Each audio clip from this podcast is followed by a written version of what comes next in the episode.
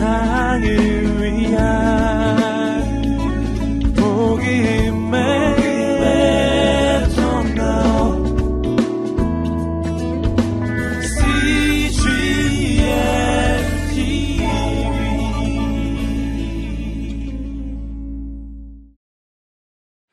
오늘 우리는 어, 리뉴라고 하, 는 주제로 계속된 어, 네 번의 주제의 말씀 가운데 네 번째 말씀 관계를 새롭게라고 하는 주제로 우리가 함께 말씀을 나누게 되었습니다. 어, 저는 관계하면 저희 아들과의 관계가 제일 생각납니다. 어, 제 아들은 11살입니다. 우리 아들이 태어난 지 지금 벌써 11년이 된 거죠. 놀라운 일입니다. 어, 제가 30대 초반에 그 교육자로서 생활할 때 정말 그 물불을 안 가리고 불철주야 막 예, 새벽에 나가서 밤에 들어가고 그런 생활을 계속했어요. 우리 아들을 이 어렸을 때 정말 볼 기회가 없었어요. 제가 나갈 때 자고 있고 들어오면 또 자고 있어요. 저는 우리 아들을 매일매일 보지만 우리 아들은 저를 볼 수가 없었죠. 예, 일주일에 한 번? 아주 굉장히 비극적이죠. 예, 그때 그랬어요. 제가 그렇게 열심히 사역을 하고 그랬는데 그러던 어느 날 우리 아들이 한 한 세 살, 네 살 이때쯤이었는데 어느 날 우리 아들이 저한테 정말 충격적인 질문을 하나 했어요. 아빠, 아빠 집은 어디야? 네. 어, 저는 깜짝 놀랐어요. 아, 아, 이 아이에게는 이 집이 아빠 집이 아니구나. 어, 우리 아들은 그 집을 항상 엄마 집이라고 불렀어요. 엄마 집. 엄마 집. 아빠 집은 어딜까 늘 궁금해 하면서 아빠는 일주일에 한 번씩 나타나는데 어디서 지낼까 궁금했던 것 같아요. 저는 우리 아들하고 관계가 굉장히 서먹서먹했어요. 그 관계를 푸는데 얼마나 오래 걸렸는지 모릅니다. 제가 정말 온갖 걸 다 했어요. 딱지치기도 하고, 네, 같이 게임도 하고, 예, 요즘에는 바둑도 뜨고, 네, 별로 놀라지도 않으시나요? 우리 아들이 11살이에요. 예, 요즘엔 제가 처절하게 깨지고 있습니다. 예, 어, 한 사람과의 관계를 어, 회복하는 것이 얼마나 어려운지 저는 아들과의 관계 속에서 많이 깨닫고 배웠습니다. 요즘에는 굉장히 많이 좋아졌어요. 어, 관계, 우리 인생 가운데 정말 풀리지 않는 숙제입니다. 관계는 어딜 가나 있습니다. 가정에도 관계가 있고, 학교 가도 관계가 있고, 직장 가도 관계가 있고, 이 관계를 피할 수 있는 곳은 온 세상에 도무지 존재하지 않습니다. 관계는 그러므로 우리 인생 가운데 가장 본질적인 문제 중의 하나입니다. 이 문제가 해결되지 않고서는 우리 인생이 풀려지지가 않는 거예요. 내가 아무리 많은 것을 가져도, 내가 아무리 좋은 직장을 다녀도, 내가 아무리 어, 좋은 위치에 가 있어도 이 관계의 문제가 풀려지지 않으면 우리 인생에 행복이 오지 않는 거예요. 저는 오늘 우리 인생 가운데 새로운 관계가 열려지게 되기를 준비로 축복합니다. 이 관계가 우리 인생 가운데 이렇게 중대한 이유는요. 하나님께서 우리의 인생을 관계적인 존재로 지으셨기 때문입니다. 성경을 보시면 이런 장면이 나옵니다. 창세기 2장 18절의 말씀을 함께 어, 자막을 통해 읽어보겠습니다. 시작. 여호와 하나님께서 말씀하셨습니다.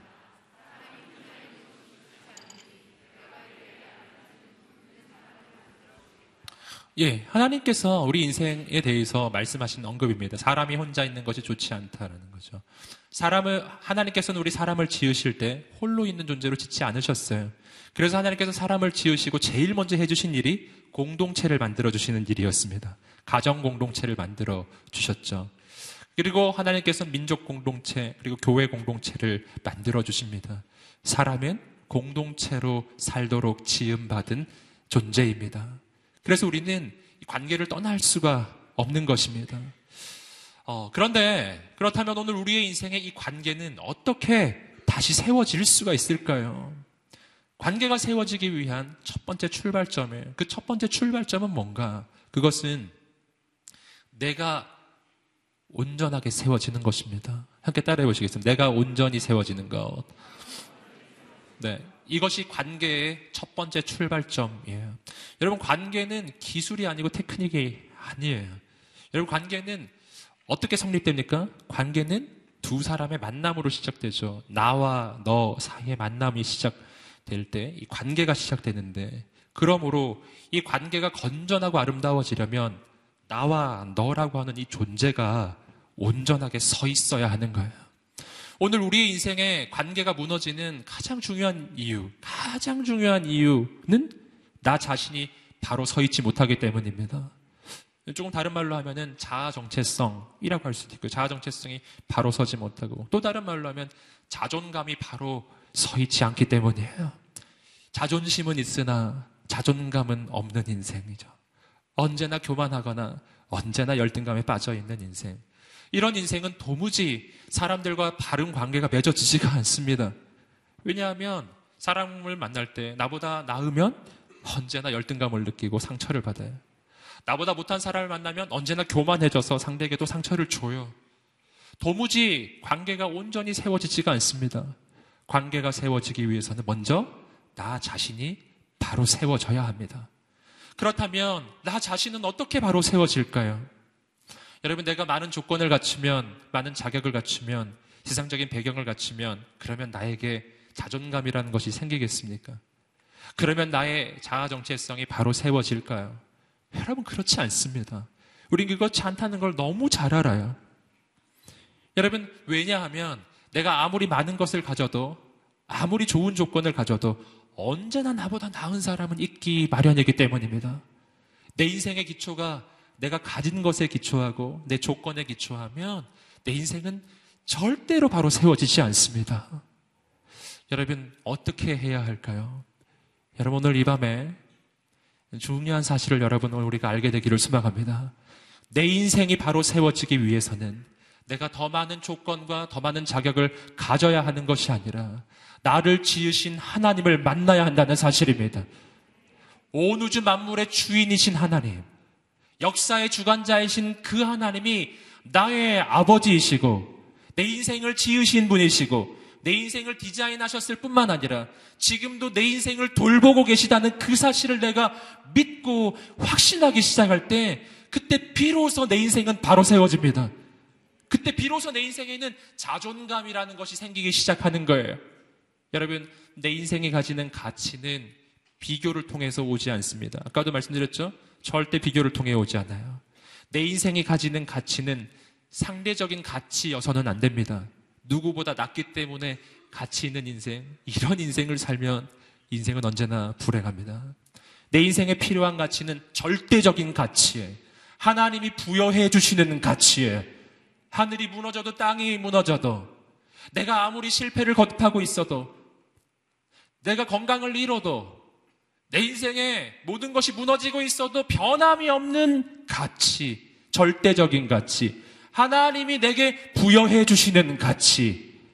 너는 나의 형상으로 지은 나의 아들이요, 나의 딸이다. 라고 하는 이 가치. 내 인생에 이 가치가 새겨지기 시작할 때, 내 인생에 그런 하나님이 주시는 가치가 있다는 것을 내가 믿기 시작할 때, 그때 비로소 내 인생은 온전하게 세워집니다. 그때 비로소 나는 다른 사람을 받아줄 여유가 생기기 시작해요. 나에겐 여유가 없어요. 나를 지으신 하나님, 온 우주의 주인이신 그 하나님의 품에 들어가야 그래야 내 마음에 내 영혼에 여유가 생깁니다. 다른 사람을 품어줄 수 있는 여유입니다. 그때부터 비로소 나는 다른 사람을 있는 그대로의 모습으로 볼 수 있기 시작합니다. 여러분, 오늘 우리의 인생에 하나님이 부여해 주시는 영적인 자존감이 생기게 되기를 주님의 이름으로 축복합니다. 당신은 하나님이 창조하신 하나님의 아들, 딸입니다. 이것을 믿으십시오. 함께 가슴에 손을 얹고 말해보겠습니다. 나는 하나님께서 친히 지으신 하나님의 아들이다. 하나님의 딸이다. 아멘. 이 영적 확신, 이것은 절대 바뀌지 않아요. 아멘. 아멘. 내가 다이어트에 실패해도 안 바뀐다고요. 할렐루야. 믿으십시오. 여러분, 이것이 얼마나 중요한지 몰라요. 내가 하나님을 만나야만 내 인생이 바로 세워지고 그때부터 피로서 내 인생에 관계가 시작된다는 것입니다. 저는 대학 시절에 이런 일이 있었습니다. 지금 저를 보시면 여러분 어떻게 보일지 모르시겠지만, 어, 그러나 대학 시절에 저는 정말 인생이 암담했습니다.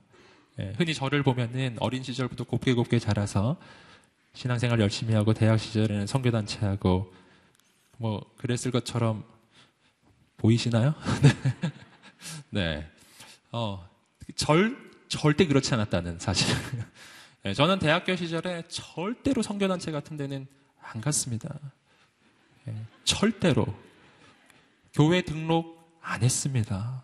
네, 그런 인생이었어요. 그래도 목사가 됐으니 하나님의 기적입니다. 저는 그 시절에 이 자존감이 얼마나 낮았는지 몰라요. 저는 그래서 이 관계 문제에서 나 자신이 세워지는 것이 얼마나 중요한지를 압니다. 저는 자존감이 너무너무 낮았어요. 지금 이렇게 많은 분들 앞에서 제가 막 이야기를 하고 있잖아요. 이건 기적이에요. 기적이라고요. 저는 20대 초반에 대학교 1학년 이럴 때요. 한 3명만 모여 있어도 말을 못했어요. 네, 한 명만 있어도 말을 못하는 경우가 있습니다. 자매일 경우에. 저는 다른 사람 앞에서 말을 할 수가 없는 사람이었어요. 너무 자존감이 나니까. 늘 열등감에 휩싸여 있었어요. 어느 날 이런 일이 있었습니다. 생일 파티가 열렸어요. 생일 파티에는 언제나 주최 측이 있는 법이에요. 그리고 주최 측이 해야 할 의무가 하나 있는데 그것은 우리 생일 파티 노래 부릅시다. 이 말을 해야 하는 거죠. 그래서 다 함께 생일 축하합니다. 이거 하잖아요. 그날의 주최 측은 저였어요. 그래서 제가 그 말을 했어야 했어요. 우리 함께 생일 축하 노래 부를까요? 한 10명 있었거든요. 생일 축하 노래 부를까요? 제 마음속에 그 말을 하고 싶었어요. 바로 지금이 그 말을 해야 할 타이밍이라는 것을 제가 알았는데 그 말을 못했어요. 왜 못했는지 아세요? 내 마음속에 이런 의문이 생겼어요. 내가 그 말을 하면 이 사람들이 이 노래를 부를까? 안 부를 것 같은. 안 부르면 얼마나 창피할까? 그 말을 못했어요. 그랬다고요, 여러분. 여러분, 제가 자존감의 문제 때문에, 관계의 문제 때문에 얼마나 어려움을 오랫동안 겪었는지 모릅니다. 제 인생이 언제 바뀌었을까요? 제 인생이 언제 바뀌었을까요? 여러분, 하나님 만났을 때 바뀌었습니다. 하나님 안에서 내 인생이 가치 있고, 하나님이 나를 위해서 그 아들을 보내주셨고, 하나님이 나를 얼마나 사랑하시는지, 그 하나님이 내 인생을 책임지신다는 것을 내가 믿기 시작할 때부터 저의 인생은 바뀌기 시작했어요. 놀라운 일이 일어나기 시작했어요. 사람들 앞에서 말할 수가 있게 되었다고요. 할렐루야. 지금 이렇게 많은 사람 앞에서 말하고 있잖아요. 기적입니다. 여러분은 지금 하나님의 기적을 보고 계세요. 네. 여러분, 오늘 저의 인생이 바뀐다면, 오늘 우리의 모두의 인생은 바뀔 수 있음을 믿습니다. 아멘. 관계가 새로워질 것입니다. 이 밤에 오늘 우리의 인생이 온전하게 세워지기를 주님으로 축복합니다. 우리가 읽으셨던 로마서 12장 14절부터 어, 21절까지의 이 말씀은 굉장히 귀한 말씀이죠. 이 말씀은 어떤 말씀이냐면은 예수 그리스도 안에서 하나님의 자녀가 되고 자기의 인생이 세상 사람과 다른 정말 하나님이 부여해 주신 가치가 있는 구원받은 하나님의 자녀라는 것을 확신하는 사람. 그런 사람은 관계가 어떻게 바뀌는지를 보여주는 거예요. 구원받은 인생 하나님의 자녀는 세상과 다른 관계를 맺습니다.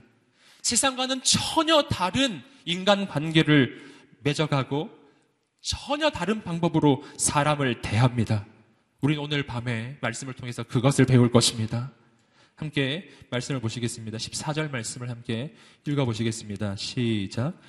여러분을 핍박하는 아멘. 세상에서 하는 가르침과 전혀 다른 가르침이 지금 등장하고 있습니다. 여러분을 핍박하는 사람을 저주하지 말고 축복하십시오. 여러분 세상에서는 이렇게 이야기하지 않아요. 세상에서는 본때를 보여주라고 얘기하죠. 예. 너를 해야 하는 자가 있으면 본때를 보여줘. 여러분 어, 하나님의 가르침은 다릅니다. 너를 핍박하는 자를 저주하지 말고 축복하라. 어떻게 이럴 수 있죠? 여러분, 이것은 세상에서 가능한 이야기가 아닙니다.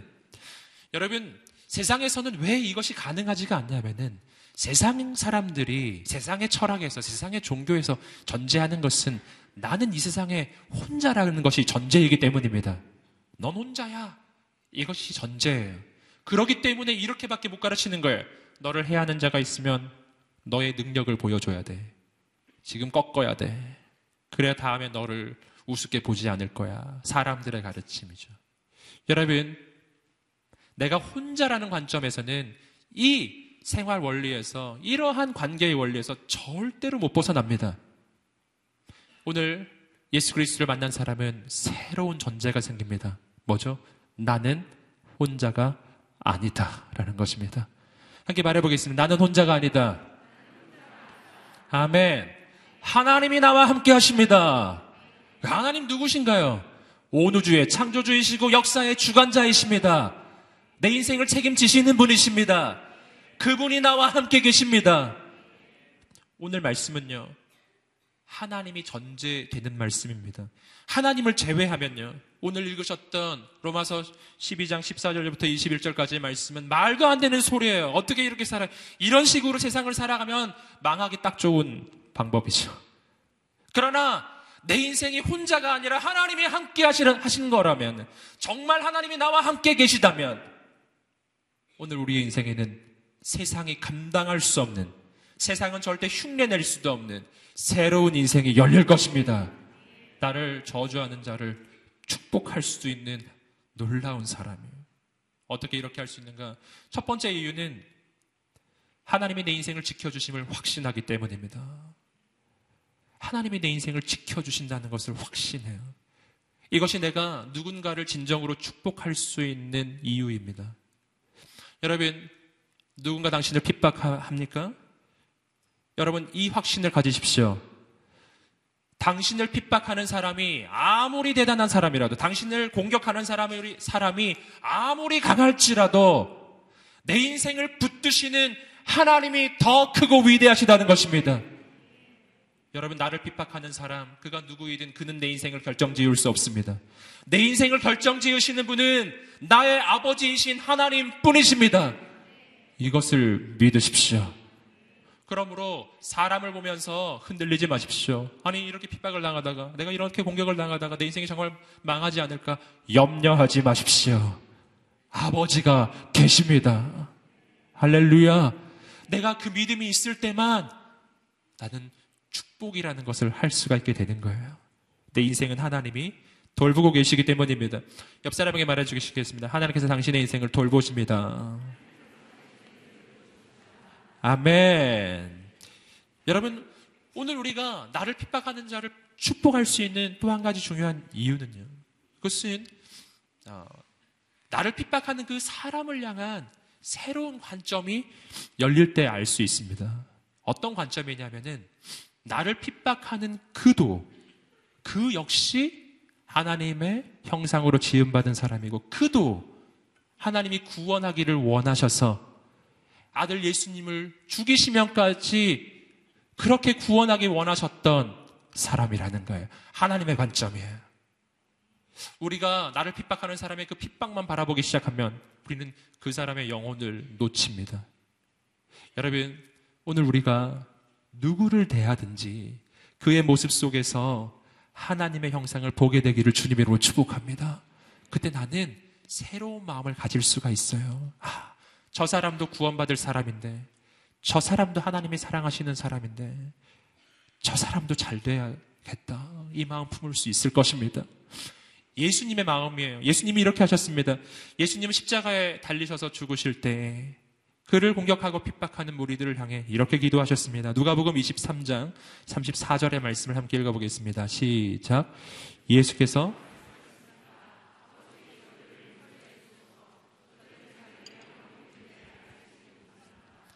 그때 군인들은 제비를 뽑아 예수의 옷을 나눠 가졌습니다.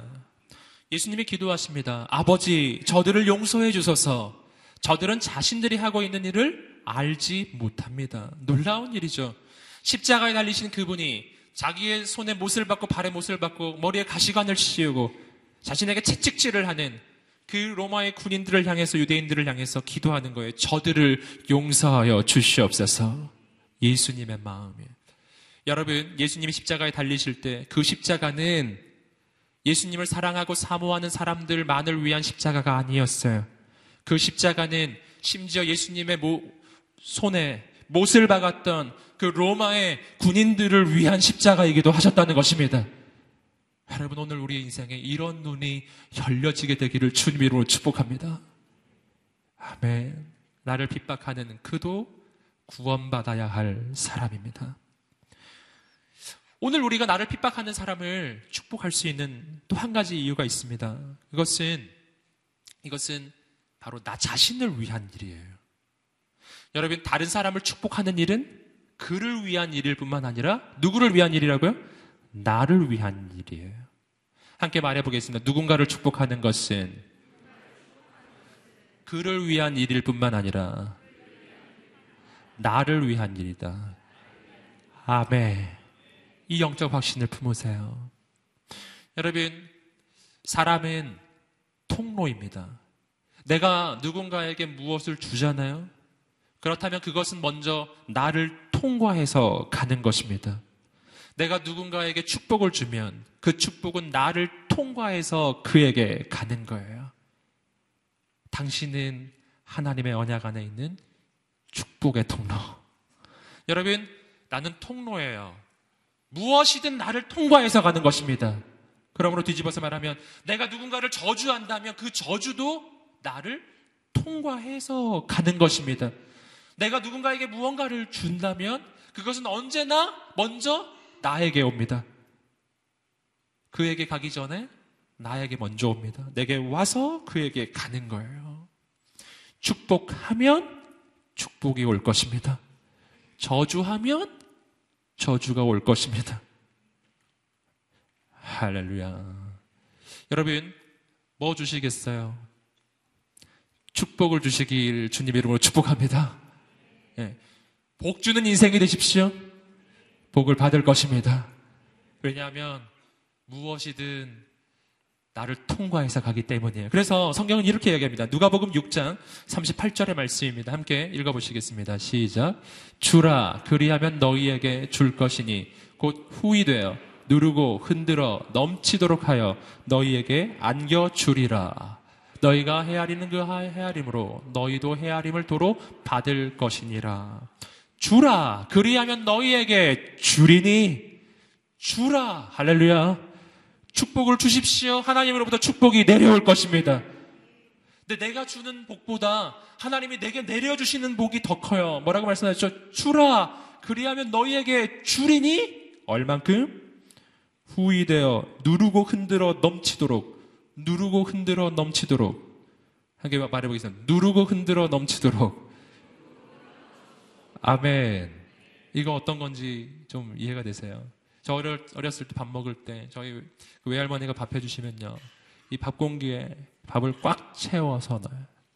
예, 이만큼 올라오죠. 눌러요. 눌러요. 거의 밥이 아니라 떡 수준. 그 위에 밥을 다시 더 얹어요. 예, 거기서 거의 한 두 공기를 한 공기로 만드는 놀라운 예, 기술을 우리 할머니는 보여주셨는데 그래서 제가 그 밥을 먹는데 얼마나 애를 먹었는지 몰라요. 거의 떡 수준이라서 막 숟가락도 안 들어. 여러분 그렇게 주신다는 것입니다. 누르고 흔들어 넘치도록 누르고 흔들어 넘치도록 여러분 하나님께서 안겨 주실 것입니다. 내가 주는 것보다 하나님께서 내게 내려 주시는 것이 더 클 것입니다. 아멘. 이 믿음이 있는 사람은 안심하고 축복을 줍니다. 안심하십시오. 주는 것보다 받는 것이 더 많을 테니까요. 여러분 오늘 그러므로 내가 누군가를 축복해 준다는 것은 내 인생을 잘 되게 만드는 하나님의 방법입니다. 그 길을 떠나지 마십시오. 여러분 오늘 어, 우리가 어, 계속해서 이어서 보시면 하나님께서 우리의 인생의 관계가 얼마나 새롭게 열려지게 하는지를 계속해서 볼 수 있습니다. 함께 15절 말씀을 읽어보시겠습니다. 15절입니다. 시작. 기뻐하는 사람들과 함께 기뻐하고 아멘. 예, 예. 오늘의 교회 바로 어, 어, 바로 그 지, 지난해 그 표였죠. 기뻐하는 사람들과 함께 기뻐하고 우는 사람들과 함께 우십시오. 역시 이 가르침 역시요. 세상의 가르침과는 전혀 다른 가르침입니다. 세상에서 경험할 수 있는 일하고 완전히 다른 거예요. 여러분, 세상에서는 어떤가요? 오늘 우리가 하나님 바깥에 있을 때 어떤가요? 내 옆에 기뻐하는 사람이 있어요. 어떤 마음이 들죠? 막 기뻐지나요? 마음이 어려워지죠. 네. 굉장히 마음이 어려워지죠. 쟤는 뭐가 그렇게 좋을까? 나는 어려운데. 네. 그런 거예요. 하나님 바깥에 있는 인간의 마음입니다. 사돈이 이 땅을 사면 배가 아프다. 예. 이상한 현상이 일어나요. 예. 옆 사람이 취직을 하면 괜히 내가 마음이 어려워지죠. 여러분, 반대의 일도 있어요. 옆 사람이 울고 있어요. 그럼 막 진짜 함께 슬퍼하나요? 마음 한, 한켠에 이런 생각이 들리지 않나요? 아, 한 명 내가 제꼈구나.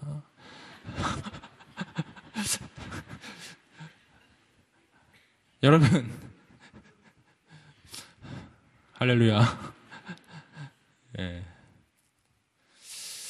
여러분, 오늘 이것이 인간의 마음이라는 거죠. 인간의 마음이에요. 하나님 바깥에 있는 인간의 마음은 절대로 기뻐하는 자들과 함께 기뻐할 수 없고요. 우는 자들과 함께 울 수 없습니다. 기뻐하는 자를 보면 열등감이 생기고 우는 자를 보면 교만해져요. 이것이 인간의 모습입니다. 저는 오늘 우리의 인생이 오늘 말씀의 가르침처럼 달라지기를 소망합니다. 기뻐하는 자들과 함께 기뻐하고 우는 자들과 함께 우는 인생. 어떻게 이렇게 살 수 있을까요? 이렇게 살려면 세상의 원리와 다른 원리가 우리 인생 가운데 시작되어야 합니다. 왜 세상에서는 기뻐하는 자들과 함께 기뻐하고 우는 자들과 함께 우는 것이 거의 불가능에 가까운가 하면은 그 까닭은 세상의 원리는 경쟁의 원리이기 때문입니다. 경쟁의 원리라는 게 뭔가요? 저 사람이 쓰러져야 내가 올라간다는 것입니다. 다 같이 올라갈 수는 없어요. 경쟁에, 경쟁에서는 끝까지 나는 살아남는 승자는 소수입니다. 옆 사람이 쓰러져야 내가 일어나게 되는 것입니다. 경쟁의 원리죠. 그래서 그 원리로 우리가 살아가기 시작할 때는 절대로 기뻐하는 자들과 함께 기뻐할 수 없고 우는 자들과 함께 울 수도 없는 것입니다. 그럼 여기서 우리가 의문이 생기죠. 우리는 어떻게 경쟁의 원리에서 벗어날 수가 있을까요? 어떻게 하면 경쟁의 원리에서 벗어나죠? 여러분, 경쟁의 원리에서 벗어나려면 우리 안에서는 길이 나오지가 않습니다. 우리끼리는 경쟁할 수밖에 없는 거예요. 경쟁에서 벗어나는 단 한 가지의 비결은 내가 경쟁하지 않아도 될 만큼 내 인생을 붙드시고 돌보시고 공급해 주시는 누군가가 있다는 것을 발견할 때입니다. 그때부터 우리의 인생은 경쟁에서 벗어나기 시작하는 거예요. 여러분 예를 들면 이런, 이런 예를 들어 드릴 수 있습니다. 만약 내가 혼자라면 나에게는 내 지갑에는 천 원짜리가 들어 있는데 내 옆 친구에게는 만 원이 있어요. 그러면 굉장히 열등감을 느낄 거예요. 마음도 어렵고 힘이 들 것입니다. 그러나 그러나 내게 아버지가 있는데 그 아버지의 재산은 천조예요. 할렐루야. 천조. 천조예요. 내 아버지의 재산 천조예요. 근데 내 지갑에는 천 원이 들어있어요. 내 옆 사람은 만 원이 있어요. 옆 사람 부러우신가요? 할렐루야. 열등감이 빠지나요? 안 빠집니다. 여러분, 여러분 격려하고 축복합니다. 우리 아버지는 온 우주의 주인이십니다. 이거 믿으시기를 주님으로 축복합니다. 내가 이 사실을 믿기 시작하는 그 순간부터 우리의 인생은 더 이상 경쟁하지 않는 인생으로 바뀝니다. 경쟁할 필요가 없는 거예요. 왜냐하면 내 아버지를 생각해보면 도무지 상대가 안 되거든요. 도무지 상대가 안 되는 거예요. 할렐루야. 여러분을 격려하고 축복합니다. 오늘 우리 아버지가 누구인지를 깨닫게 되기를 주님 이름으로 축복합니다. 새로운 하나님의 역사는 일어나기 시작할 것입니다. 여러분 비교하지 않는 인생, 하나님 안에서 내 인생을 발견하십시오. 그래서 하나님 안에서는요, 어, 비교가 없어요. 하나님 안에서는 우리는 각자의 길을 가는 것입니다. 지지난주에 어, 우리 함께 그 말씀을 함께 나누었었죠. 믿음의 경주를 달려가는 것. 믿음의 경주란 한 개의 경주를 우리 모두 다 뛰어가서 이 중에서 1등, 2등, 3등, 4등 이렇게 줄 서게 되는 게 아니라고 말씀드렸죠. 여러분, 모두는 각자의 레이스를 달립니다. 우리 모두는 각자, 각자의 믿음의 길을 간다고요. 그래서 오늘 성경을 보시면 이런 이야기가 어, 나오죠. 요한복음 21장을 보시면은 베드로가 예수님과 대화를 나눈 장면이 나옵니다. 예수님께서 베드로에게 그의 미래를 말해 주셨어요. 너는 늙어서는 내 팔을 벌리게 될 것이다. 사람들이 너를 원하지 않는 곳으로 데려갈 것이다. 이것은 베드로가 순교하게 될 것을 말해주는 어, 예수님의 예언의 말씀이었습니다. 그 말을 들었던 베드로가 궁금해졌습니다. 그때 예수님의 품에 기대 있던 요한이 궁금했어요. 예수님, 제가 그렇게 되는 건 알겠고요, 주님. 근데 얘는 어떻게 될까요? 우리는 항상 그런 게 궁금하죠. 예. 나보다 옆 사람이 더 궁금해요. 나는 요만큼이면 얘는 좀 나보다 못해야 되는데. 그때 예수님의 대답은 예, 나중에 찾아서 읽어보세요. 뭐 조금 길게 나오는데 맨 끝말이 이거예요. 그것이 너와 무슨 상관이냐? 네. 그것이 너와 무슨 상관이냐? 아무 상관없어요. 요한이 뭐를 하든 순교를 하든 뭐 뭐를 하든 베드로와 무슨 관계가 있냐? 넌 너의 길을 가라. 넌 너의 길을 가라. 요한이 어떻게 됐는지 상관하지 말고 넌 너의 길을 가라. 요한의 인생에 최고의 축복을 예비하신 하나님은 너의 인생도 축복하신다. 염려하지 말아라. 할렐루야. 염려하지 마십시오. 염려하지 마십시오. 비교해서 벗어나십시오. 비교하지 마세요. 옆 사람을 보니까 잘 나가는 것처럼 보이나요? 그의 인생을 축복하신 하나님은 당신의 인생도 축복하십니다. 그의 인생에 최고의 길을 준비하시는 주님은 당신의 인생에도 최고의 길을 준비하고 계십니다. 우린 다른 길을 가는 거예요. 상관하지 마세요. 할렐루야. 그것이 너와 무슨 상관이냐? 이 말씀을 기억하십시오. 여러분, 오늘 우리는 우리 각자 각자를 향한 하나님의 그곳 놀라운 축복이 예비된 길을 지금 가고 있습니다. 주님을 의지하고 신뢰하기를 주님 이름으로 축복합니다. 그리고 우리는 어떻게 한다고요? 다른 사람은 마음 놓고 축복해 주십시오. 아멘. 16절 말씀입니다. 계속해서 16절 말씀 읽어보시겠습니다. 시작. 서로 마음을 같이 하고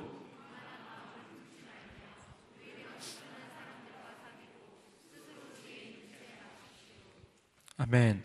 마음을 같이 하라. 서로 마음을 같이 하는데 특별히 어떻게 하라고요? 마음을 교만하게 먹지 말고 오히려 비천한 자의 그 사람의 마음에 당신의 마음의 높이를 맞추라. 마음을 낮은 데 두라. 어렵고 힘든 사람이 있다면 그의 수준에 당신의 마음을 맞춰주라. 이것이 오늘 성경이 우리에게 말씀해 주시는 영적인 교훈입니다. 여러분 여기서 우리가 발견하는 것은 예수 그리스도의 마음입니다. 바로 이것이 주님의 마음이었어요. 빌리보서 2장에서 이야기하듯이 그는 본래 하나님의 본체셨으나 그러나 그는 하나님과 동등됨으로 취할 것을 여기지 아니하시고 오히려 종의 형체, 즉 사람의 모양으로 이 땅 가운데 내려오셔서 죽기까지 자기 자신을 복종하신 분 예수 그리스도 그분은 왜 이 땅에 내려오셨나요? 우리를 구원하시기 위해서였어요. 우리는 낮고 천한 곳에 있고 예수 그리스도는 높고 높은 하늘 보좌에 계셨습니다. 내가 그분 계신 저 하늘 높은 보좌에 갈 수가 없기 때문에 주님께서 낮고 낮은 이곳에 그 마음을 낮추셔서 내가 있는 이곳까지 자기를 낮추고 낮추고 낮추셔서 찾아오신 분 예수 그리스도이십니다. 내가 그래서 구원을 받은 것입니다. 이것이 사랑이에요. 전에도 말씀드렸죠. 사랑이란 상대가 있는 곳으로 내가 가는 것입니다. 상대를 향해서 내게 오라 하는 것이 아니라 그랬죠. 상대에게 가는 거예요. 예수님이 나를 사랑하셔서 낮고 낮은 이 땅에 오셨습니다. 우리가 이 사랑을 받은 사람이에요. 그래서 우리도 다른 사람을 그렇게 사랑할 수가 있게 되는 것입니다. 주님이 나를 위해 이 땅에 오셨듯이 나도 비천한 자, 연약한 자, 어려운 자, 그를 찾아갈 수 있는 거룩한 하나님의 사람이 되시기를 주님으로 축복합니다. 내가 받은 사랑을 기억하세요. 그리고 그 사랑으로 섬기십시오. 여기서 또 한 가지 중요한 것은 뭐냐면 비천하게 여김을 받는 사람들과 어떻게 하라고요? 사귀라. 비천한 사람들과 사귀라. 어, 비천한 사람들과 떨어지지 말고 그들과 오히려 친구가 되라고 하는 것입니다. 이것도 세상과 다른 가르침이에요. 여러분 세상에선 뭐라고 가르칩니까? 세상에선 누구와 친구를 맺으라고 해요? 여러분 서점에 가보면은 인맥 만드는 법 뭐 이런 책 얼마나 많이 꽂혀 있는지 모릅니다. 누가 비천한 자와 인맥을 맺어요? 예. 비천한 자와 인맥을 맺고 wow 비, 인맥을 맺었어. 그렇게 하는 사람이 세상에 누가 있어요? 여러분, 인맥을 만든다는 것은 본래 나보다 나은 사람과의 인맥을 이야기하는 것이죠. 세상은 그렇게 가르칩니다. 네가 친구가 된, 네가 친구를 사귄다면 너보다 나은 사람을 친구로 사귀라고 이야기하죠. 누가 비천한 자와 너보다 못한 사람과 친구를 사귀라고 하는 사람이 세상에 어디에 있나요? 근데 오늘 말씀은 그렇게 말하지 않는다는 거죠. 사람의 가르침과 전혀 달라요. 네가 친구를 맺어야 한다면 비천한 자와 사귀라. 놀라운 이야기입니다. 여러분 오늘 우리의 인생이 어떻게 그렇게 할 수 있습니까? 왜 세상은 이렇게 할 수가 없는 것입니까? 그 까닭은 세상은 누군가와 친구가 될 때, 누군가와 관계를 맺을 때, 그 관계 자체를 보는 것이 아니라 그 관계를 통해서 무엇을 얻게 될지를 보기 때문입니다. 그래서 이익이 될 사람은 사귀지만 이익이 안 될 사람은 안 사귀는 거죠. 그게 세상의 원리지요. 여러분, 어떻게 하면 이러한 세상의 원리에서 벗어납니까? 그것은 아까 말씀드린 것과 같아요. 내가 이 사람에게 이익을 얻지 않아도 될 만큼 내 인생은 이미 충만하다는 것을 깨달을 때입니다. 내게는 아버지 하나님이 계시거든요. 온 우주의 주인이 나의 아버지이시거든요. 이 아버지에게는 더 이상 더할 게 없어요. 내가 다른 사람에게 뭔가 이익을 얻을 게 없다고요. 이미 하나님이 충만하시기 때문입니다. 아멘. 오늘 우리의 인생에 그러한 영적인 확신이 있게 되기를 주님의 이름으로 축복합니다. 그때에서야 비로소 나는 사람과의 관계가 자유해지기 시작할 거예요. 이 사람을 만나면 이익이 될까 안 될까를 따지지 않게 될 것입니다. 예수님을 보십시오. 예수님은 사람을 가리지 않아요. 예수님은 모두와 만납니다. 예수님은 당시에 당대 최고의 권력자와도 만났고요. 바리새인들과도 만났고 여러분 공회원들도 만났고 그리고 세리도 만났고 창녀도 만났고 그리고 죄인들도 만났습니다. 예수님은 아무도 가리지 않으셨습니다. 왜 그럴 수 있죠? 왜냐하면 예수님은 누군가와 만날 때 그에게 무엇을 얻기 위해 만나지 않으셨기 때문이에요. 사람과 만날 때 내가 그에게서 무언가 얻기 위해 만나면 나는 사람을 가리게 됩니다. 얻을 게 없으면 안 만나게 되죠. 여러분 성경이 오늘 우리에게 가르칩니다. 예수님이 사람을 만나는 방법은 다릅니다. 예수님은 사람을 만날 때 그로부터 무엇을 얻기 위해 만나지 않고 그에게 주기 위해 만나셨습니다. 그러므로 누구든지 만나는 거예요. 오히려 없는 사람은 더 만납니다. 왜냐하면 줄 게 많으니까. 할렐루야. 하나님을 만나는 것과 사람을 만나는 것이 달라요. 하나님을 만날 때는 우리는 하나님께 받기 위해 만나고요. 그리고 하나님께 받은 그것을 사람들에게 나눠주기 위해 사람을 만나는 것입니다. 여러분, 이 영적 확신을 품으십시오. 내가 사람 만날 때는 왜 만난다고요?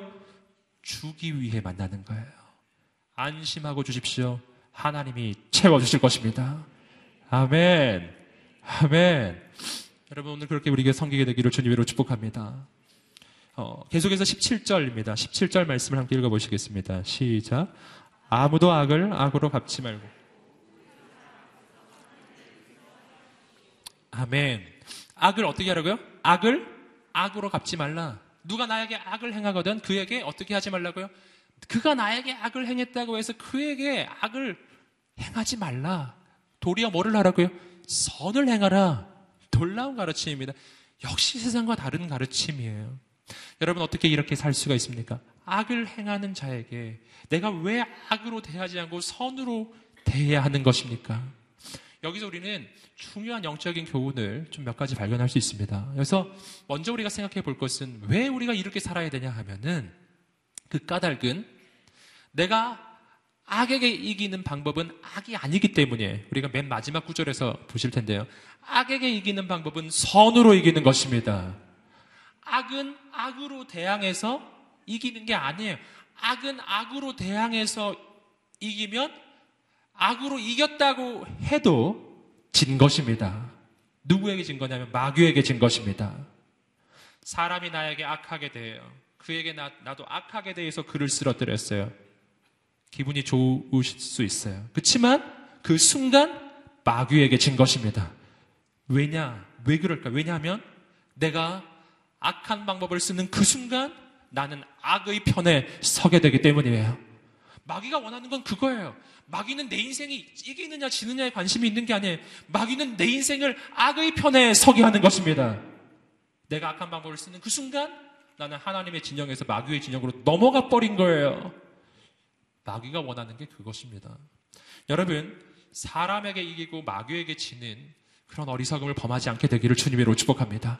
여러분, 우리 인생에 이런 일이 얼마나 많이 일어나는지 몰라요. 이런 일은 정말 비일비재합니다.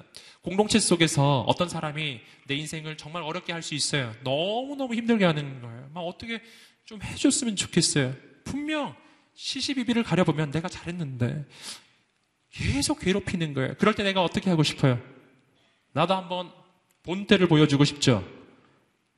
어, 나도 살아있다는 것을 보여주고 싶어요. 할렐루야.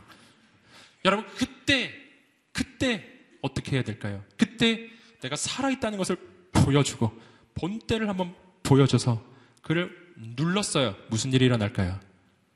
그러면 사람에게는 이겼지만 마귀에게는 진 거예요. 그는 상처를 받을 것이고요. 공동체는 분열될 것입니다.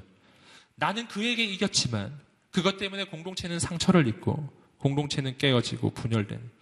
여러분 명약 관한 거죠. 여러분 오늘 격려하고 축복합니다. 사람에게 이기고 마귀에게 지지 마십시오. 언제나 그것은 사실은 반대예요. 사람에게 이기는 길을 선택하면 대부분 마귀에게는 지는 선택이에요. 전투에서는 이기지만 전쟁에서 지는 선택이죠. 여러분, 대부분의 경우 사람에게 지는 선택을 하면 마귀에게 이기게 되어 있습니다. 할렐루야. 악에게 지지 마십시오. 악은 악으로 이기는 것이 아니라 선으로 이기는 것입니다. 여러분, 오늘 우리 인생 가운데 그러한 영적인 확신, 영적인 선택이 있게 되기를 주님의 이름으로 축복합니다. 악의 편에 서지 마십시오. 우리 옆 사람에게 말해주겠습니다. 악의 편에 서지 마십시오. 아멘. 그래서 우리의 인생은 영적 전쟁이라고 하는 거죠. 에베소서 6장 12절의 말씀이 이렇게 이야기하고 있습니다. 에베소서 6장 12절의 말씀. 자막을 한번 읽어보시겠습니다. 시작. 우리의 싸움은 권력들과 권세들과 이 어둠의 세상 주관자들과 하늘에 있는 악한 영들에 대한 것이기 때문입니다. 우리의 싸움은 혈과 육의 싸움이 아니라는 거예요. 우리의 싸움은 사람과의 싸움이 아니라는 것입니다. 우리의 싸움은 악한 마귀, 공중권세를 잡은 악한 영들에 대한 싸움이라는 것입니다. 내 삶 속에 있는 모든 것은 여러분 영적 전쟁이에요. 여러분 사람과 다툼이 일어났을 때 그 영적 전쟁의 현실을 꼭 보시기를 주님으로 축복합니다. 이 사람과 싸울 때 내가 이기면 무슨 일이 일어날지를 보십시오. 그 사람이 이기면 또 무슨 일이 일어날지를 보십시오. 잘 보십시오. 여러분, 누구에게 이겨야 되는지를 보십시오. 사람에게 이기는 것은 우리 전쟁의 본질이 아니에요. 우리 전쟁의 본질은 마귀에게 이기는 것입니다. 마귀에게 이겨야 진짜 이기는 것입니다. 여러분, 우리는 예수님에게서 이런 사실을 발견합니다. 예수님은 어떤 선택을 하셨나요? 사람들이 예수님을 무고하게 아무런 이유도 없이 죄도 없이 십자가에 못 박아 죽이려고 했습니다. 그때 예수님이 어떤 선택을 하셨습니까? 힘으로 대항하지 않으셨어요. 그냥 죽으셨어요. 그냥 죽으신 거예요. 너무나 무기력하고 너무나 패배적이고 저렇게 하면 정말 인생은 망할 것만 같은 그런 선택을 하셨다고요. 예수님은 능력이 없어서 그런 선택을 하신 게 아니었습니다. 우리 잘 아시죠? 예수님은 하나님의 아들이세요. 그분은 무리를 걸으실 수 있으신 분이고 그분이 한 번 말씀하시면 폭풍우가 잠잠해지고 그분은 오병이어로 만 오천 명 여자와 아이 빼고 오천 명 여자 아이 합치면 만 오천 명 이상의 사람을 먹일 수도 있는 능력의 하나님의 아들. 그분이 한 번 명령하시면 저 하늘의 천군 천사가 불병과 불말을 이끌고 내려와서 로마 군대를 완전히 휩쓸 수도 있는 하나님의 아들이셨어요. 그러나 십자가 앞에서 그는 그러한 능력을 아무것도 행사하지 않으셨습니다. 그냥 죽으셨어요. 너무나 패배적이잖아요. 근데 그가 아무 능력도 행사하지 않은 그 십자가를 통해서 모든 인류가 구원을 받고 악한 마귀는 그 자리에서 결정적인 패배를 당하게 되는 것입니다. 하나님은 역전의 하나님이세요. 십자가를 선택하면 부활이 올 것입니다. 아멘. 십자가를 선택하면 영광이 옵니다. 이것이 하나님의 방법이라고요. 사람에게 이기고 마귀에게 지지 마시고 사람에게 져주십시오. 그러면 마귀에게 이길 것입니다. 사랑과 다툼이 일어나나요? 그러면 이렇게 하세요. You win. 할렐루야. 옆 사람에게 말해주겠습니다. You win. 네. 그냥 줘버리세요. 네. 하나님께서 채워주실 것을 믿으십시오. 아멘. 오늘 우리의 인생이 내 힘으로 아등바등 그렇게 그렇게 내 힘으로 이 세상 가운데 승리하려고 아무리 애를 써도 힘들고 어렵습니다. 여러분 하나님의 능력으로 살아가십시오. 세상과 다른 길을 걸어가십시오. 악을 악으로 갚지 마시고 선한 길을 걸어가십시오. 조금 어리석어 보일 수도 있어요. 바보 같아 보일 수도 있고요. 정말 무기력해 보일 수도 있습니다. 그러나 우리는 확신해야 합니다. 나의 하나님이 계시다는 사실을 믿으셔야 합니다. 그때 그 길을 갈 수 있을 것입니다. 함께 계속해서 18절부터 20절까지 말씀을 읽어보시겠습니다. 시작. 여러분이 할 수만 있으면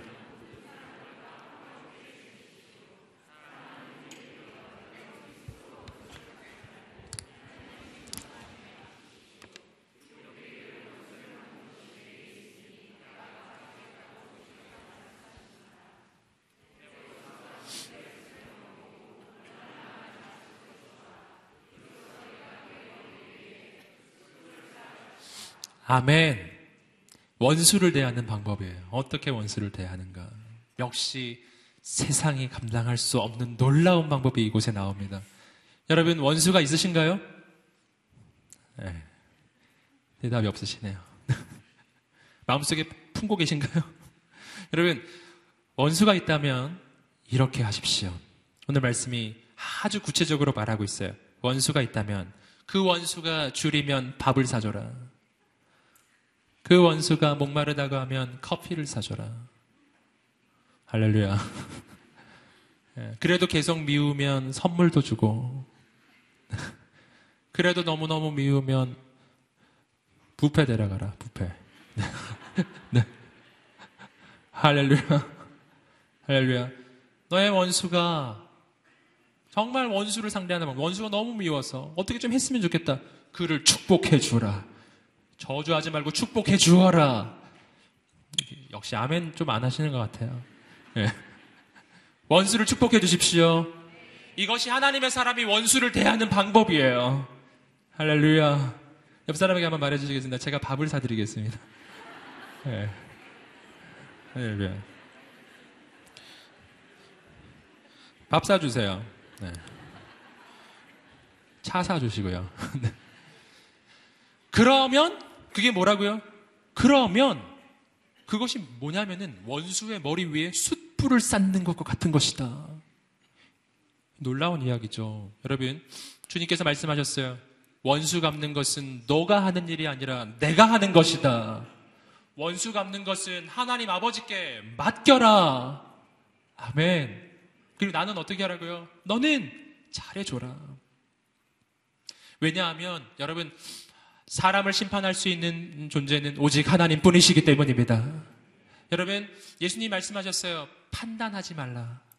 너희는 다른 사람을 판단할 수 있는 자격이 되지 않는다. 어, 우리 인생은 누군가를 판단하거나 심판할 수 있는 존재가 아닙니다. 심판주는 오직 하나님 뿐이십니다. 그러니 그의 인생을 심판하는 것은 하나님께 맡기라는 거예요. 하나님께 맡기면 하나님이 분명, 분명 분명 확실한 것은 내가 원수 갚는 것보다 더 분명하게 갚아주신다는 사실입니다. 그걸 믿으세요. 어, 원수는 왜 원수인지 아시죠? 원수는 왜 원수죠? 원수는 나보다 세요. 그래서 원수예요. 네, 원수가 나보다 약하면 이미 원수가 아니에요, 그건. 네, 원수가 아니에요. 네. 원수가 원수인 까닭은 언제나 나보다 강하기 때문이거든요. 그래서, 그래서 내가 이 원수를 갚으려고 들면요. 굉장히 힘들게 돼 있습니다. 왜냐하면 원수는 나보다 세기 때문에. 그러니까 당신이 하려 하지 마시고 훨씬 더 강하신 하나님께 맡기세요. 하나님, 하나님께서 갚아 주시옵소서. 그리고 잘해 주세요. 여러분, 하나님의 놀라운 역사가 나타나기 시작할 것입니다. 성경은 말합니다. 당신이 잘해주면 숯불을 그 머리에 쌓아 놓는 것이다. 머리가 타는 거죠. 네. 어, 제 머리에 머리숱이 없는 것은 그런 까닭은 아닙니다. 할렐루야. 예. 여러분, 머리에 수출 쌓아 놓는 거죠. 얼마나 뜨겁겠어요. 여러분, 하나님이 원수 갚아주시면 더 확실해요. 음. 어, 경험적으로 그래요. 제가 살아보니까 그렇더라고요. 하나님이 정말 갚아주시더라고요. 제가 자세히는 말씀 못 드리겠지만. 예. 예, 저를 건드리지 마세요. 하나님이 갚아주시거든요. 예. 그러니까 우습게 보시면 안 돼요. 음. 그래서 하나님의 사람은 함부로 대하면 안 돼요. 왜냐하면 하나님이 원수를 갚아주시기 때문에. 오늘 우리의 인생은 그런 인생입니다. 할렐루야. 이 영적 확신을 품으시기를 주님의 이름으로 축복합니다. 원수 갚는 건 그렇게 하는 것입니다. 우리 마지막으로 우리 21절 말씀을 읽어보시겠습니다. 시작. 악에 지지 말고 선으로 악을 이기십시오. 아주 중요한 말씀입니다. 전체를 어, 정리하며 마무리하며 요약하는 말씀이라 할 수 있습니다. 함께 읽어 다시 한번 말해보겠습니다. 악에 지지 말고 선으로 악을 이기십시오. 아멘. 아까도 말씀드렸죠. 악을 이기는 방법은 악이 아닙니다. 악을 이기는 방법은 선입니다. 왜 그렇다고요? 악을 이기기 위해서 악을 쓰면 이미 패배한 거예요. 끝난 거예요. 그게 바로 마귀가 원하는 것입니다. 여러분 그런 것은요 우리가 예수님의 사례에서도 어, 발견해 볼 수가 있습니다. 여러분 예수님은 십자가에 달리실 때 마귀가 얼마나 예수님을 시험하고 유혹했는지 모릅니다. 밑에 있는 사람들이 예수님을 향해서 조롱하면서 외쳤습니다. 네가 진짜 메시아라면 네가 그리스도라면 그 십자가에서 한번 내려와봐. 너의 능력을 한번 보여봐봐. 너가 능력이 있다면 네 능력을 보여봐. 하, 그때 예수님이 얼마나 얼마나 그 마음에 화가 났겠어요. 예수님은 능력이 없지 않으셨기 때문에 능력이 있으셨다고요. 지금이라도 한마디만 하면 저 하늘의 천군 천사들이 수백 수천의 천군 천사들이 불병거와 불말을 이끌고 내려오게 하실 수 있는 분이 그분이시거든요. 여러분 그분이 마음만 먹으면 거기서 내려오신다고요. 근데 예수님이 그렇게 하지 않으셨어요. 악에게 지지 않고 선으로 악을 이긴 것입니다. 반대의 경우를 생각해 보십시오. 예수님이 너무 화가 났어요. 아니, 이것들이 내 능력을 몰라보는구나. 내 능력을 보여주겠어. 그리고 양손 못을 빼고, 못, 발목도 빼고, 딱 내려오셨어요. 에, 봤어? 그러면 무슨 일이 일어났을까요? 그러면 사람들이 깜짝 놀랐겠죠. Wow. Wow. 어, 진짜 대단하네. 그 순간 예수님이 기분이 좋으셨을 거예요. 그러나 모든 인류가 구원받는 역사는 일어나지 않는 거예요. 작은 승리가 오겠지만 큰 패배가 오는 것입니다. 여러분, 악에게 이기기 위해서 악을 선택하면 엄청난 패배가 와요. 여러분, 악에게 이기는 것은 선입니다. 이것은 우리가 신학적으로도 좀 이야기해 볼 수 있습니다. 어, 성 어거스틴이라고 하는 어, 고대교회 그 아주 유명한 신학자가 있죠. 그가 선과 악의 본질에 대해서 이렇게 말했습니다. 악이란 뭐라고요? 악이란 선의 결핍. 함께 말해 보겠습니다. 악은 선의 결핍. 아시겠죠? 이게 무슨 말이냐면은 악이란 그 자체로 존재하는 게 아니라고 하는 거예요. 그 자체로 존재하지 않아요. 악은 실체가 없는 거예요. 선이, 선이 있는데 그 선이 결핍해지면 악이 된다는 것입니다. 마치 뭐하고 비슷하냐면은 우유가 있는데 이게 신선했어요. 이게 선이에요. 근데 시간이 지나서 이것이 상해버렸어요. 악이에요.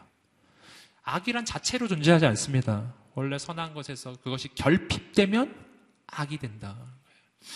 어, 이걸 조금 더 조금 다른 이야기로 어, 설명해 볼게요. 이것은 빛과 어둠의 예를 들어 드릴 수 있습니다. 악이 선의 결핍이듯 어둠도 빛의 결핍입니다. 어둠은 결코 실체가 없, 존재하지 않습니다. 어둠은 실체가 없어요. 어둠은 자체로 존재하지 않아요. 자체로 존재하는 것은 오직 빛뿐입니다. 빛만이 존재하는 것이고요. 그 빛이 없는 걸 어둠이라고 부르는 것입니다. 그러므로 빛의 본질은 충만이고 어둠의 본질은 결핍이에요. 그래서 빛과 어둠이 싸우면 반드시 빛이 이기는 것입니다. 이것은 충만한 것과 결핍한 것이 싸웠을 때 충만한 것이 이길 수밖에 없는 것과 같아요. 빛이 비치면 어둠은 떠나갑니다. 여러분 경량을 축복합니다. 빛이 비치면 어둠은 떠나갑니다. 할렐루야. 좋은 자세였어요, 여러분. 빛이 비치면 어둠이 떠나가요. 빛이 비칠 때 어둠은 어떤 속도로 도망갈까요? 빛의 속도로. 할렐루야. 빛이 비춰질 때 어둠은 빛의 속도로 떠나갑니다. 어둠은 결핍이라니까요. 없는 거예요. 여러분, 하나님이 임하시면 마귀는 떠나갑니다. 마귀는 본질이 결핍이에요. 절대로 하나님을 이길 수가 없습니다. 하나님이 임하시는 그 순간 마귀는 떠나갑니다. 무슨 속도로? 빛의 속도로. 한 길로 왔다가 일곱 길로 도망갈 것입니다. 여러분, 선과 악이 싸우면 누가 이길까요? 선이 이깁니다. 선은 충만이고 악은 결핍이기 때문에 저는 여러분을 격려하고 축복합니다. 이기는 쪽에 서십시오. 세상에 어, 헛된 소리 듣지 마십시오. 예, 제가 얼마 전에 영화를 봤거든요. 호빗. 보셨나요? 거기 봤더니 선과 악의 어떤 대결 구도가 나오더라고요. 그 중에 누가 얘기했는지 잘 모르겠는데, 아, 세상에, 아, 간달프였던 것 같아요. 지금 어둠의 세력이 강해지고 있다. 온 세상이 위험해지고 있다. 그건 영화 속에서만 일어나는 일입니다. 그건 오직 영화에서만 일어나는 일이에요. 여러분, 빛과 어둠은 서로 대결 구도가 형성되지 않습니다. 그런 것은 존재하지 않아요. 빛이 비치면 어둠은 떠나가는 것입니다. 아멘. 절대 대결할 수 없어요. 대결이 불가능하다고요. 하나님 앞에서 마귀가 대결할 수 있나요? 불가능합니다. 체급이 틀려요. 할렐루야. 여러분 격려하고 축복합니다. 오늘 우리가 하나님에 대한 확신을 품게 되기를 주님으로 축복합니다. 선에 대한 확신을 품게 되기를 주님으로 축복합니다. 악에게 지지 말고 선으로 악을 이기라. 선은 약해 보여도 반드시 악을 이길 것입니다. 마귀는 자꾸만 나를 유혹해요. 선은 너무 약하니 악 쪽에 서야 돼. 서는 순간 지는 거예요. 여러분, 다시 한번 축복합니다. 선의 편에 서십시오. 여러분, 오늘 우리는 예수 안에 있을 때, 하나님의 자녀가 되었을 때, 우리의 인생의 이 관계가 우리가 어떤 곳에 갔을 때, 가정과 학교와 직장 속에서 우리 인생이 어떻게 달라지는지를 보았습니다. 그 모든 것의 모델은 예수 그리스도이십니다. 여러분, 말씀을 전체를 요약하며 여러분을 권면하고 축복합니다. 아멘을 한번 화답해 보십시오. 십자가를 선택하십시오. 섬김을 선택하십시오. 죽는 길을 선택하십시오. 아멘 약해지시죠? 죽는 길을 선택하면 하나님이 부활시켜 주실 것입니다. 놀라운 역사가 나타날 것입니다. 저주가 아니라 축복을 선택하십시오. 악에게 지지 말고 선으로 악을 이기십시오. 세상이 감당할 수 없는 선택을 하십시오. 하나님의 사람은 세상과 같은 방법으로 세상에 이기는 것이 아니에요. 하나님의 사람은 세상과 다른 길을 가는 것입니다. 여러분 세상과 같은 길을 갈 거면 왜 예수를 믿어요? 그냥 세상과 같이 살면 되죠. 여러분 그러나 오늘 그것이 내 인생의 승리의 방법이 아니라는 것을 우리가 알기 때문에 이곳에 온 것입니다. 여러분 격려하고 축복합니다. 세상이 감당할 수 없는 하늘의 방법, 세상이 감당할 수 없는 하나님의 방법, 그것은 십자가의 방법, 축복의 방법, 섬김의 방법. 여러분 오늘 우리의 인생에 그러한 새로운 선택과 새로운 결단이 있게 되기를 주님으로 축복합니다. 이 밤에 우리의 관계가 열려지게 되기를 주님으로 축복합니다. 가정에서 학교에서 직장에서 우리의 인생이 새로운 하나님의 역사를 이루는 거룩한 작은 예수들이 되기를 주님의 이름으로 축복합니다. 오늘 이 밤에 우리 하나님 앞에 간구하며 나갑시다. 여러분 어떤 관계에 문제가 있으셨나요? 가정과 학교와 직장에서 내 삶의 현장 가운데서 우리 모두는 관계의 문제 가운데 있습니다. 어떻게 이 관계는 해결됩니까? 여러분 오늘 이 밤에 새로운 선택과 결단이 있기를 소망합니다. 우리 하나님 앞에서 기도합시다. 아버지, 오늘 내 인생에 새로운 결단이 있게 하여 주시옵소서. 새로운 선택이 있게 하여 주시옵소서. 내 인생에 아버지가 있다는 사실을 꼭 믿게 하여 주시옵소서. 그 하나님 안에서 내가 하나님의 뜻을 선택하게 하여 주시옵시고 악이 아니라 선을 선택하게 하여 주시옵시고 하나님의 길로 가게 하여 주시옵소서 그러한 소망이 있는 사람들 주 앞에 한번 두 손을 들고 주여 삼창 외치시고 주께 기도하며 나가겠습니다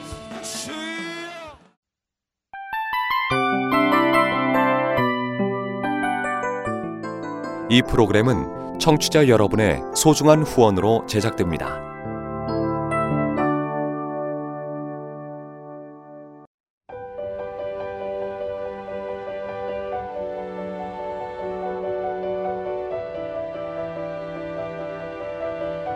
세상에는 수많은 교회들이 있지만 더 깊이 있는 말씀 강해를 찾기 위해 크기로만 교회를 선정하지 않습니다. 보다 좋은 영적 콘텐츠를 더 많이 나누기 위해 방송비를 받지 않습니다. 1년 365일 복음만 전하고 싶어서 우리는 광고를 하지 않습니다. 온누리의 복음을 땅끝까지